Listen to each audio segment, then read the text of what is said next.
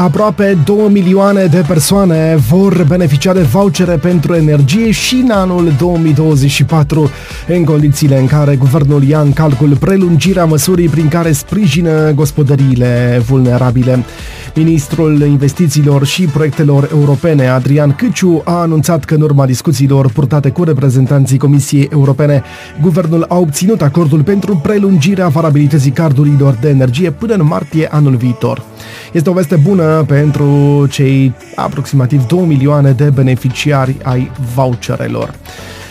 Valabilitatea cardurilor de energie astfel se prelungește până pe 31 martie 2024, astfel încât gospodăriile vulnerabile să aibă resursele necesare pentru a trece cu bine și peste iarna, care începe în curând. Numai puțin de 1,5 milioane de familii au achitat facturi prin cardurile de energie în valoare totală de 352 de milioane de lei, a anunțat la începutul lunii iunie Marcel Boloș, ministrul investițiilor și proiectelor europene de la acea vreme. Potrivit Ager Press, sprijinul acordat persoanelor vulnerabile pentru compensarea prețurilor la energie este în valoare nominală de 1400 de lei și este acordat pe loc de consum, gospodărie vulnerabilă, în două tranșe, a câte 700 de lei. Acest ajutor se poate folosi pentru plata următoarelor servicii sau produse. Energie electrică, energie termică furnizată în regim centralizat, gaze, buterie, butan, lemn de foc, rumeguș, cărbune, păcură, peleți, brichete, combustibili lichizi sau solizi și orice alte materiale de încălzire care pot fi utilizate la încălzirea locuințelor. Participarea taților la creșterea copiilor încă din copilăria timpurie scade riscul ca aceștia să suferă de probleme psihice la pubertate. În România a intrat în vigoare legea care dă tatălui două luni de concediu parental. Hai să vorbim despre asta. Un studiu recent realizat de Centrul Național pentru Sănătatea și Dezvoltarea Copilului e drept din Japonia arată că participarea taților încă de când copiilor sunt mici are un efect pozitiv asupra educației copiilor, reducând reducând la adolescență riscul de probleme psihice și ducând la o viață mai echilibrată. Studiul a fost realizat pe familii cu 18.510 copii născuți în 2001 care au fost urmărite pe durata a 15 ani.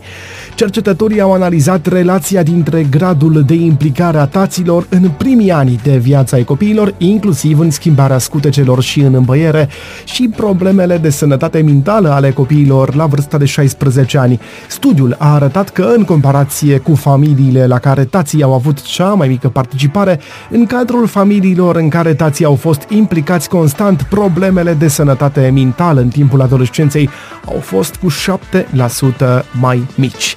Și vă spuneam, în România tocmai au intrat în vigoare noi prevederi pentru concediul paternal. Acum tatăl, dacă vrea, are dreptul la două luni de concediu paternal. Rețineți, taților, dacă vreți să vă luați un astfel de concediu.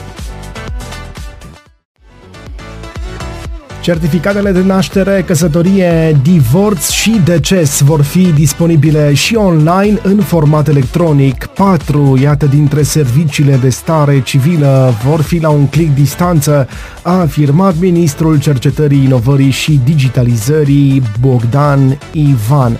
Potrivit acestuia au fost transpuse în format digital peste 68 de milioane de acte de stare civilă emise în ultimii 100 de ani. Serviciile publice digitale sunt viitorul administrației din România, iar pașii pe care îi avem de făcut sunt clari.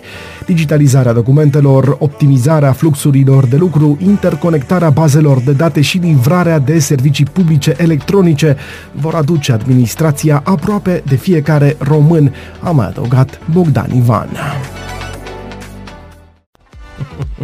Domnule, tocmai când credeam că în România am scăpat de inaugurările cu panglică sau pamblică, cum am mai auzit spunându-se. E, când credeam că nu mai vedem porcăriile astea, ce să vezi, autoritățile din Botoșani s-au chinuit 5 ani să construiască un heliport nefuncțional și apoi l-au sărbătorit ca pe ziua națională.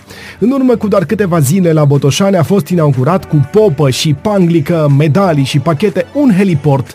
Evenimentul a fost organizat de Inspectoratul General de Aviație din cadrul Ministerului Afacerilor Interne. Au participat peste 20 de oficialități locale și județene, reprezentanții Ministerului Apărării, șefi de la SMURD. Un heliport este ce?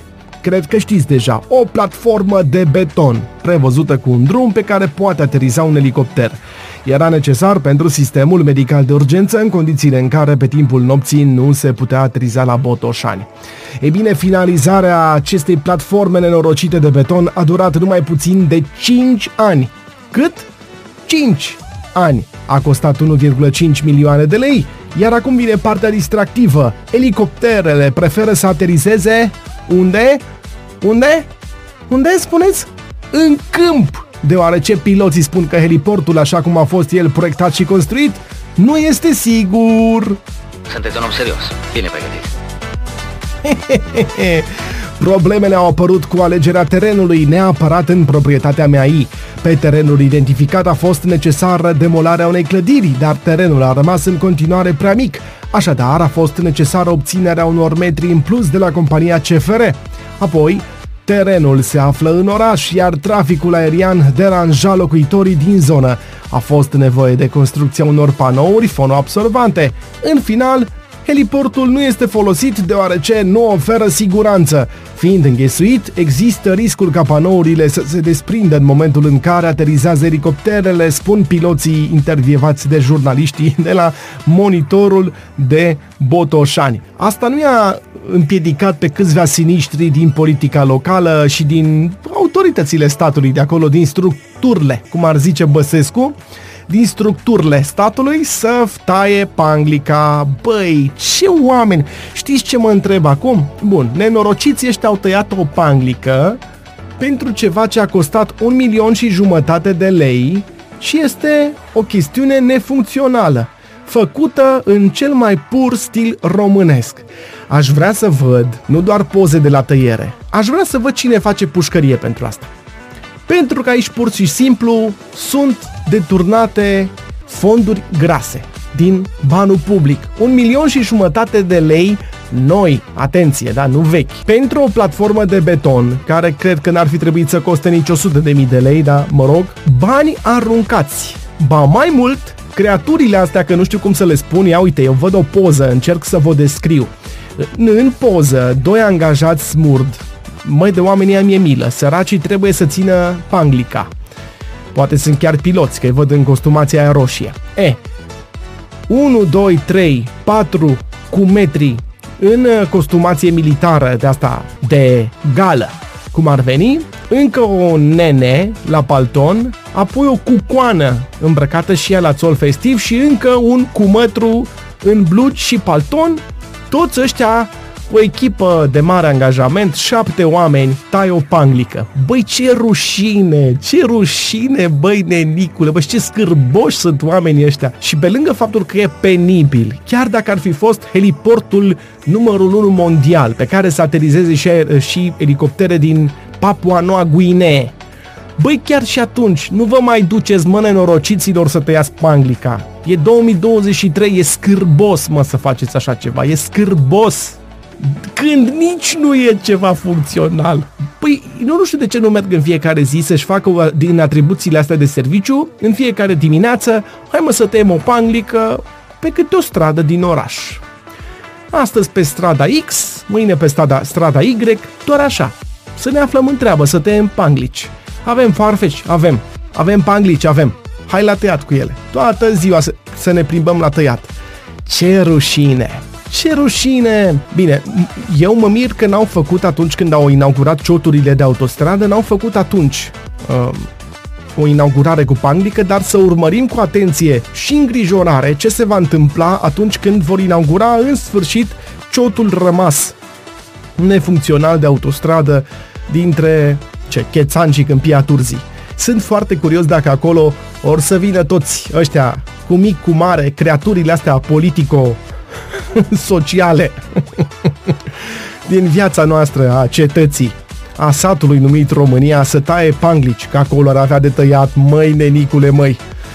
Of, lume. Da, e bine. Sper însă, încă o dată, cu asta închei, sper să văd și cine face pușcărie pentru un milion și jumătate de lei distruși de-a dreptul, că eu dacă mă duc în disteria statului și iau un milion și jumătate de lei și îi sparg, pe ce mă taie pe mine capul, ce să vezi, mă duc la beciu domnesc. Ăștia E, ce să facem? L-am construit. Păi, dacă tot nu pot ateriza elicopterele pe ceva ce e făcut pentru aterizarea elicopterelor, atunci o să punem două, trei bănci și facem naibii un parc, vorba aia. Atenție șoferi, închisoare cu executare pentru cei care sunt implicați în accidente rutiere mortale în timp ce conduc sub influența alcoolului, a drogurilor sau fără permis de conducere. Polițiștii ne reamintesc că la data de 13 iulie în acest an a intrat în vigoare o nouă lege, iar potrivit acesteia nu se poate dispune suspendarea executării pedepsei sub supraveghere în cazul unui accident de circulație care a avut ca rezultat uciderea uneia sau mai multor persoane, iar persoana care a provocat accidentul se afla sub influența băuturilor alcoolice, a substanțelor psihoactive, ori nu deținea permis de conducere. Persoana în cauză va fi condamnată la închisoare cu executare executare, acest lucru eliminând posibilitatea de a fi condamnată cu suspendarea executării pedepsei. Așadar, dacă beți sau vă drogați și vă urcați la volan și produceți un accident mortal, e direct închisoare cu executare, fără discuție. Nu mai există cale de scăpare, nu mai e cu suspendare și așa mai departe. Polițiștii spun așa, nu vă urcați la volan dacă ați consumat băuturi alcoolice sau substanțe psihoactive, ori dacă nu dețineți permis de conducere. Uai, și mai rău. Consumul de alcool scade capacitatea de a conduce autovehicule, reduce viteza de reacție, afectează puterea de concentrare și vederea. Consumul de substanțe psihoactive induce o falsă încredere în propriile simțuri, conducătorul asumându-și irațional riscuri în trafic. Combinate, substanțele psihoactive și alcoolul sporesc semnificativ riscul implicării într-un accident rutier. Dacă ați consumat alcool, luați un taxi sau rugați pe cineva să vă ducă acasă. Nu vă lăsați prietenii să conducă sub influența alcoolului sau să consume substanțe interzise. Nu vă puneți viața în pericol urcându-vă în autovehicule conduse de persoane care nu dețin permis de conducere, se află sub influența alcoolului sau a drogurilor și respectați cu strictețe regulile de circulație, adaptați permanent viteza la condițiile de drum și informați-vă cu privire la condițiile meteo și la tronsoanele de drum pe care le veți parcurge. Conduceți cu prudență, cineva drag vă așteaptă acasă, mai spun uh, polițiștii. Și au dreptate aici.